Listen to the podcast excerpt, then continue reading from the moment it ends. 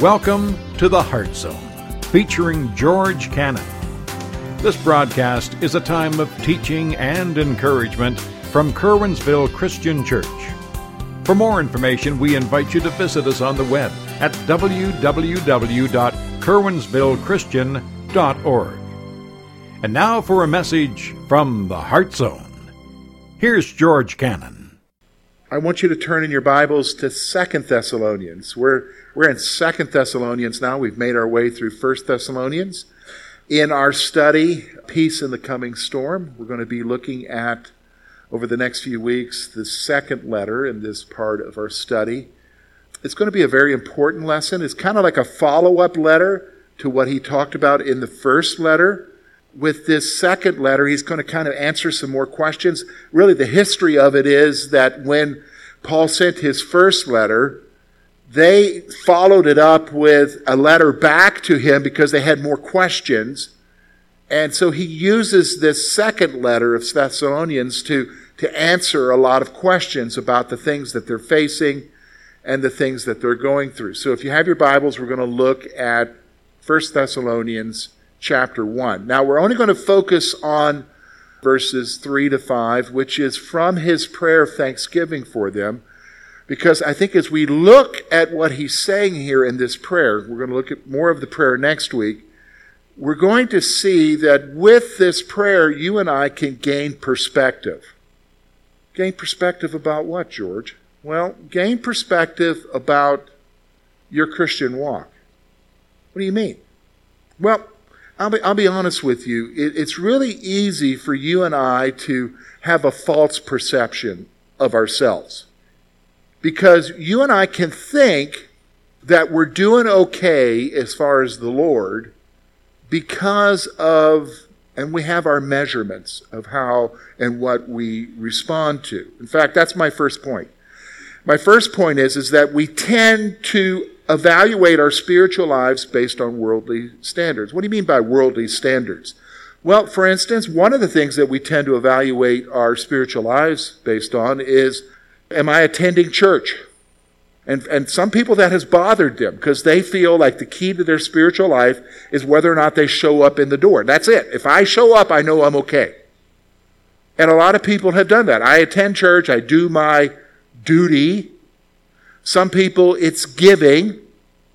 Some people, it's other things that they're judging their spiritual life by. Now the problem is, is that all of that stuff that we tend to judge our involvement, here's another one, how involved they are. Are they volunteering at the church? Are they serving in Sunday school? Are they working in the nursery? Are they volunteering for that work group or whatever? Well, if you think about it, we base our assessment on that because that's how we view each other. Oh, well, he's a good person or she's a good person because they're always here, they're always serving. And that's how we judge each other as far as whether or not we're doing well spiritually. Now, the problem is that is not what the Bible says. If you go to the New Testament, if you look at the letters, in fact, we're going to look at a couple of verses here in a moment, you're not going to see that our spiritual lives are based on those kind of things. It's not based on that. That's not how you judge if you're okay with Jesus. Because I think if we're all honest with ourselves, let's be honest. I, I've been a believer now since 1985. Some of you have been a believer for a while. Think back over your church life. Have you not met people that came to church every Sunday, were involved in everything, even gave, but they were a mess? And spiritually, they were nowhere. And you might even question if they really even knew Jesus. But if you use those standards, well, it looks like they're doing okay, right? In fact, I can remember multiple times through the years of saying, wow, I am shocked. I would have never guessed that about that person. Why would I have never guessed that? Because I was evaluating them on these outside issues.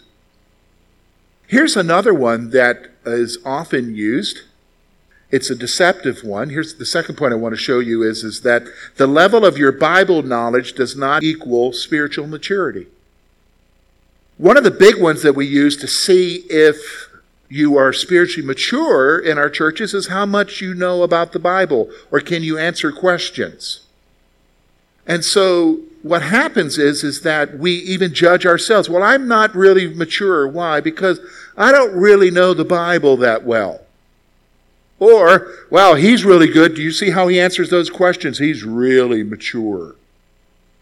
That really, my friends, is a very false standard of judgment. Because I've met some deeply spiritual people, and it's not because they had a great knowledge of the Bible, it's that they had a great knowledge of Jesus. They had a personal relationship with Jesus. I've also met some people who had a great knowledge of the Bible, but were morally bankrupt. Do you understand what I'm saying? They were morally bankrupt because they didn't apply anything that they knew. In fact, if anything, the scripture warns us to be careful of just having Bible knowledge. What do you mean? So, for instance, think about the, the Gospels. What was the one group that Jesus was always rebuking? Who were they?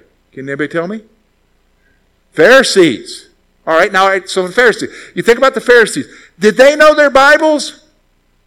Yeah, they knew their Bibles. Did it change their lives? No. They were actually morally bankrupt, weren't they? Their hearts weren't right. Another one, Paul says, you know, knowledge puffs up. Yeah, you ever met somebody who knows a lot and they're usually what goes with that is sometimes an arrogance about things. Here's another one. Paul warns that you can have great knowledge but not have love. What's more important than anything in the scripture is that you and I have what?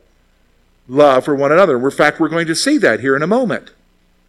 See, here's the problem. The problem is with our spiritual lives right now, you and I can have a false perception of ourselves and think that we're okay with God because we're looking at all these external things. Now, what are you getting at, George? Well, I want you to look with me.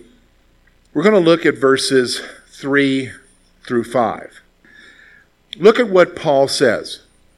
We are bound to thank God always for you, brethren as is its fitting, because your faith grows exceedingly, and the love of every one of you all abounds towards each other. So that we ourselves boast of you among the churches of God for your patience and faith in all your persecutions and tribulations that you endure, which is manifest evidence of the righteous judgment of God, that you may be counted worthy of the kingdom of God, for which you also suffer. All right, now here's what we're going to do, guys. We're going to look at a couple of things here. We're going to focus on verse 3, and we're going to talk about what really matters. You want to understand what really matters in your Christian life? I got two things I'm going to point out to you there. And it's not how perfect your attendance is. Now, we want you to attend, don't get me wrong, we want you to come. I'm not saying don't come, but you come because you want to be with the church family. Did you understand? It's not for you to feel good about yourself as far as I'm doing good as a Christian. All right? So we're going to see what really matters, and then we're going to see proper attitudes. We're going to talk about some proper attitudes, especially, I think this is relevant today with where all of us are at right now in our culture, in our society, and what's happening around us. All right, so let's talk about what really matters. Look with me, verse 3. We are bound. That's a pretty, that's like we are, we are, we have a responsibility, he's saying, to thank God always for you, brethren, as it is fitting, because your faith grows exceedingly, and the love of every one of you all abounds towards each other. Now, here's the first thing. What really matters. You want to know what really matters? What really matters in your Christian life the first one is your faith. Here's what it says Their faith was flourishing and increasing. That's what really matters. We say, well, wait a minute, George, you just talked about that Bible knowledge doesn't mean spiritual maturity. Isn't faith what we believe in? Yeah, but here's the thing faith is what you believe in and trust in, but that's not a set of doctrine. Your faith isn't in how much you know, it's who you know. Did you understand what I'm saying? And so what the issue is, okay, so let's let's recognize something. All right, everybody understand you should be knowing this right now in the world we live in, right? You're going to face difficulties. You're going to face struggles. And, and some, it's like, you know, Lori and I are like bewildered sometimes at, you know, like just discussions with people like, what happened to them? Well, they live in 2020 now. That's what's happened to them. You know, like, so they're like, it's like the world we live in has changed and people are so on edge and angry and and everybody's ready to give their opinion and they're right. And you're like how do i how do i deal with this? And you're like and then you've got all these issues that are happening struggles and stuff that's imposed on you that you don't know what to do about that you didn't ask for. Like how many of us are asking for problems we're not. And then, how do you deal with that? Well, here's the thing. In the midst of that, how's your faith doing? All right, because you think about the Thessalonians, folks, they were going through a deeper water than we are. They were facing outright persecution for their faith in the community in which they lived in to the point of almost deadly and what carried them through that? Their faith. And it's more than just a simple belief, it's a trust. Their trust in God, their faith in God was abounding and increasing. Do you understand what I'm saying? It was growing through the midst of what they're going through. Is yours growing right now? See, that's the judge of how you're doing spiritually. What really matters is how's your faith doing? Are you trusting in Him through the stuff that you're going through? Because let's be honest, the way it is these days, you and I would, typically would say, Oh, I got another week coming up. I don't know what's going on. We're like, Yeah, we got another week coming up. I hope I can make it through it because I don't know what that means. We don't know what it means anymore. There's so many things that are out of our, out of our control. But the question is okay, we understand that, the uncertainty of that. How's your faith? What's the one sure thing that you're holding on to in the midst of what you're going through? That, that's really the issue here. Here's the second thing their love towards each other was increasing. I mean, look at what he says there. He says, and the love of every one of you all abounds towards each other. It's growing their love for each other. Look, here's what they realized. And I think this is what we realize. We need each other. See, this is the issue. We need to pray for each other. We need to be there for each other. We need to do things for each other, care for each other, help each other out through these times because they are difficult, right? See, that's the measure of where you are. What, this is what really matters for you and I in the midst of everything that's going on right now. What really matters is how's your faith doing? How's your trust in Jesus? Can you hold on to Him? And number two, how is your relationship with other believers? Here in the church family, some of you have friends who are believers, they maybe go to church somewhere else. How's your relationship with them? Are you showing love? See, this is what's important. In fact, think about it for a moment. Remember, I, we just talked about the false perception and about the way that we normally judge ourselves as far as how we're doing, you know, about whether we're, you know, our church attendance and whether we're giving or involvement and how much Bible knowledge we have. When you think about these two issues, about there being really the things that are most important, your faith and your trust in Jesus in the midst of everything that's going on, your love towards each other that's growing and, and being there for each other, those other things, They just seem trivial and meaningless, don't they? They're a false standard. So then he comes and he gets right to the heart of the issue. I mean, this is his prayer of thanksgiving. Uh, this blows my mind. He gives them a perspective really, he, he talks to them about a proper attitude that they need to have.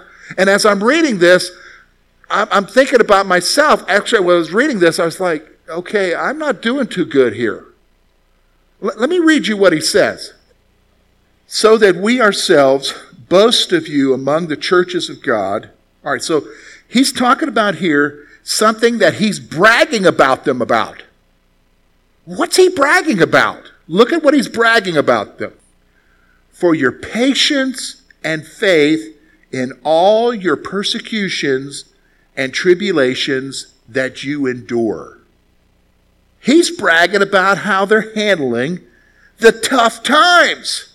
And, and we're not just talking about tough times here. When you look at words like persecution and tribulations, we're talking about extreme times, right? He's bragging about how they're enduring that. Look, it goes on, which is the manifest evidence of the righteous judgment of God, that you may be counted worthy of the kingdom for which you all suffer. All right, so I got four things I want to point out to you here. Four things. All right, so before I point out the four things, would everybody agree times are tough? Would everybody agree with that? Would everybody agree stuff's happening in your lives? Yeah? Would you agree we a lot of times don't know what to do? Okay. And would you also agree, you don't need to be vocal, that one of the struggles we have right now is God, why are you allowing this to happen? That's a real thought, isn't it? Well, all right, so here he is. He's bragging about a group of believers in Thessalonica that are enduring it. And he's going to talk about their right attitudes with what they're enduring. Okay, so here's the four things. All right, here's the first one. They were enduring suffering with patience.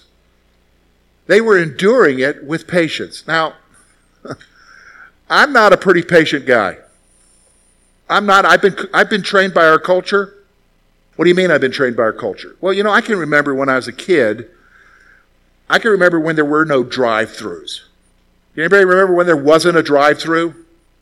And, and when you would go, you'd have to wait. I can remember I can remember because I used to love this as a kid the Sears Roebuck catalog coming, the Christmas wish book. And I remember Sears sent one and J.C. Penney sent one. I like the one Sears better than the one from Penney's. Okay?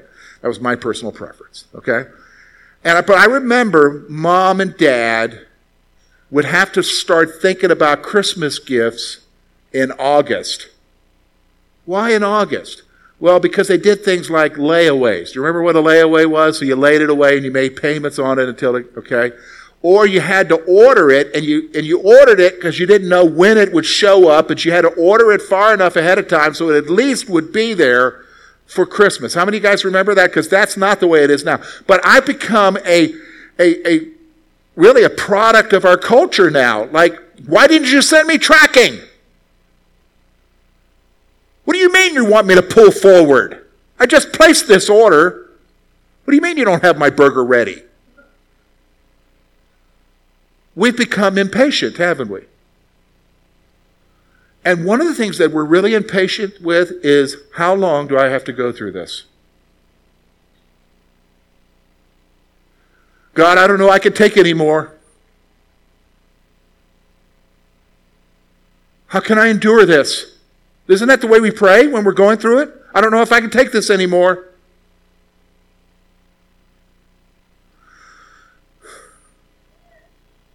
But they,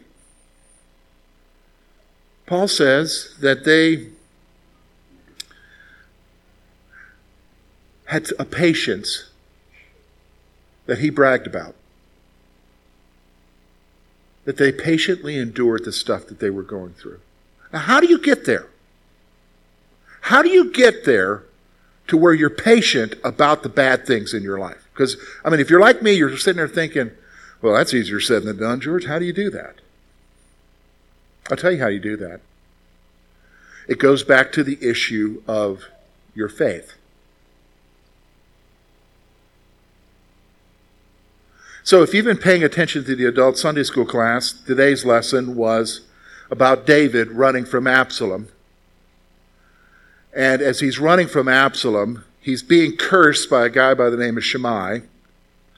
One of his commanders, Abishai, brother of Joab, says, Hey, king, let me cut off his head. How dare he curse you? And David says, God sent him. You leave him alone. He's meant to curse me this day.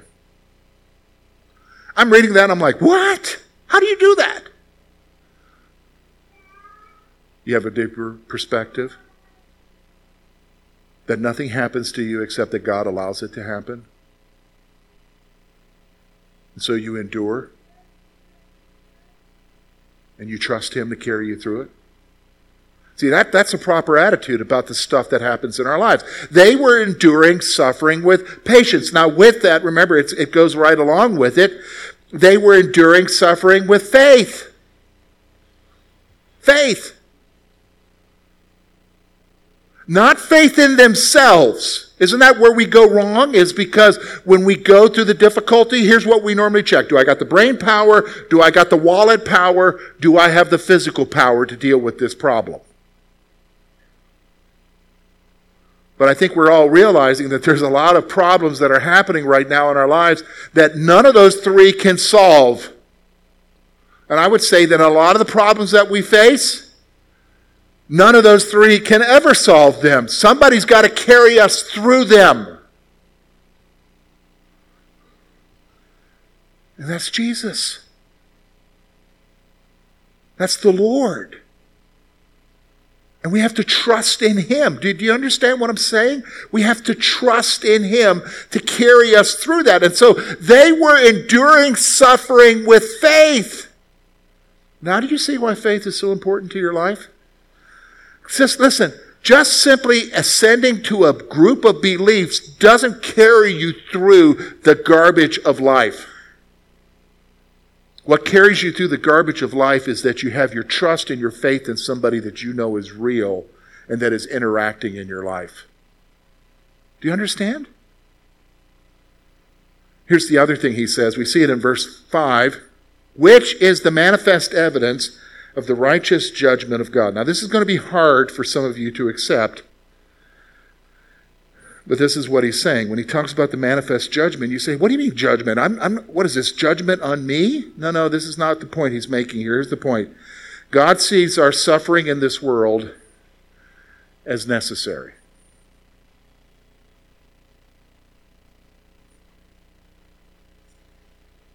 I want you to think about that for a moment. God sees the stuff that you're going through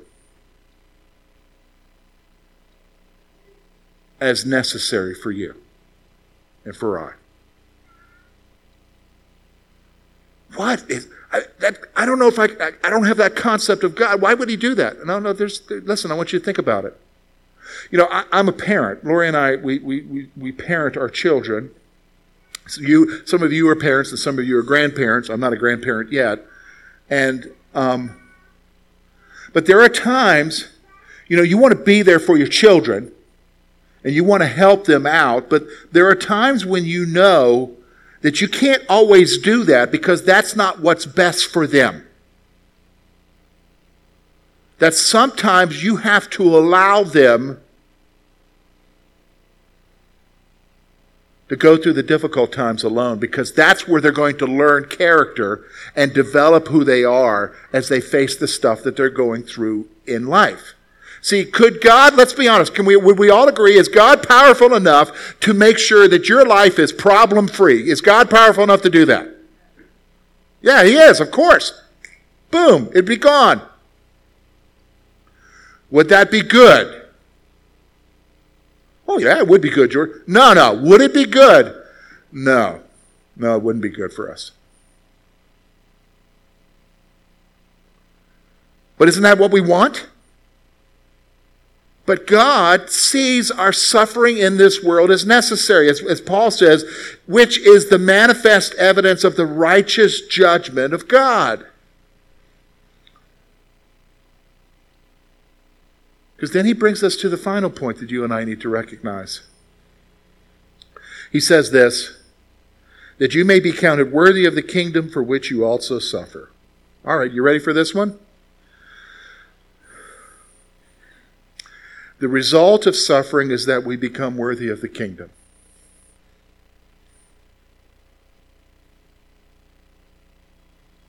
You say, well, wait a minute, George, I, got, a, I got a problem with that because, you know, aren't I already worthy? I mean, I'm worthy not because of myself, but because of what Jesus has done for me. How is it that suffering and the stuff that I go through makes me worthy of the kingdom? Okay, you're, you're misunderstanding. Let me help you understand. Okay. It's not the trials that make you worthy to God. You're already worthy to God because of what Jesus has done for you. Everybody agree with that? Okay. When it talks about you being made worthy of the kingdom, what it's talking about is who you are developed into. It's the character that God develops you into of who you are as a child of God. Did you understand? That's what he's talking about here. When he's talking about you being made worthy, he's not saying that it's what makes you worthy with God. It's talking about the, the essence of who you are is worthy of the kingdom. That's what he's talking about. See, now that gives you a whole new perspective then. Because then you are able to what? Face the stuff you go through with what? Patience and faith. So let me wrap it up here, okay? I'll just give you one thought. You have to be realistic about the status of your relationship with Jesus.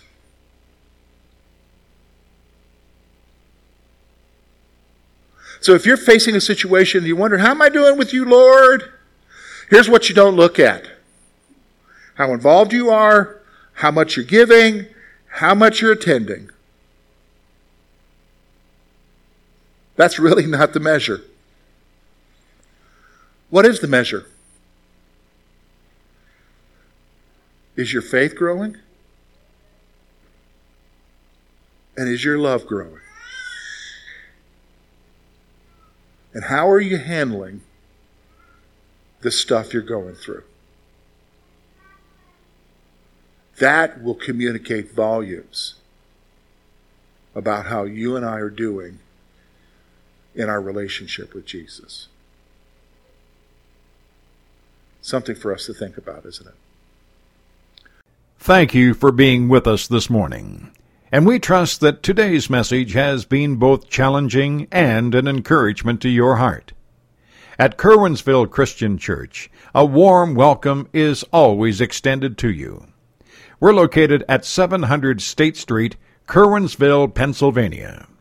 For more information about our ministry, please visit us on the web at www.curwensvillechristian.org.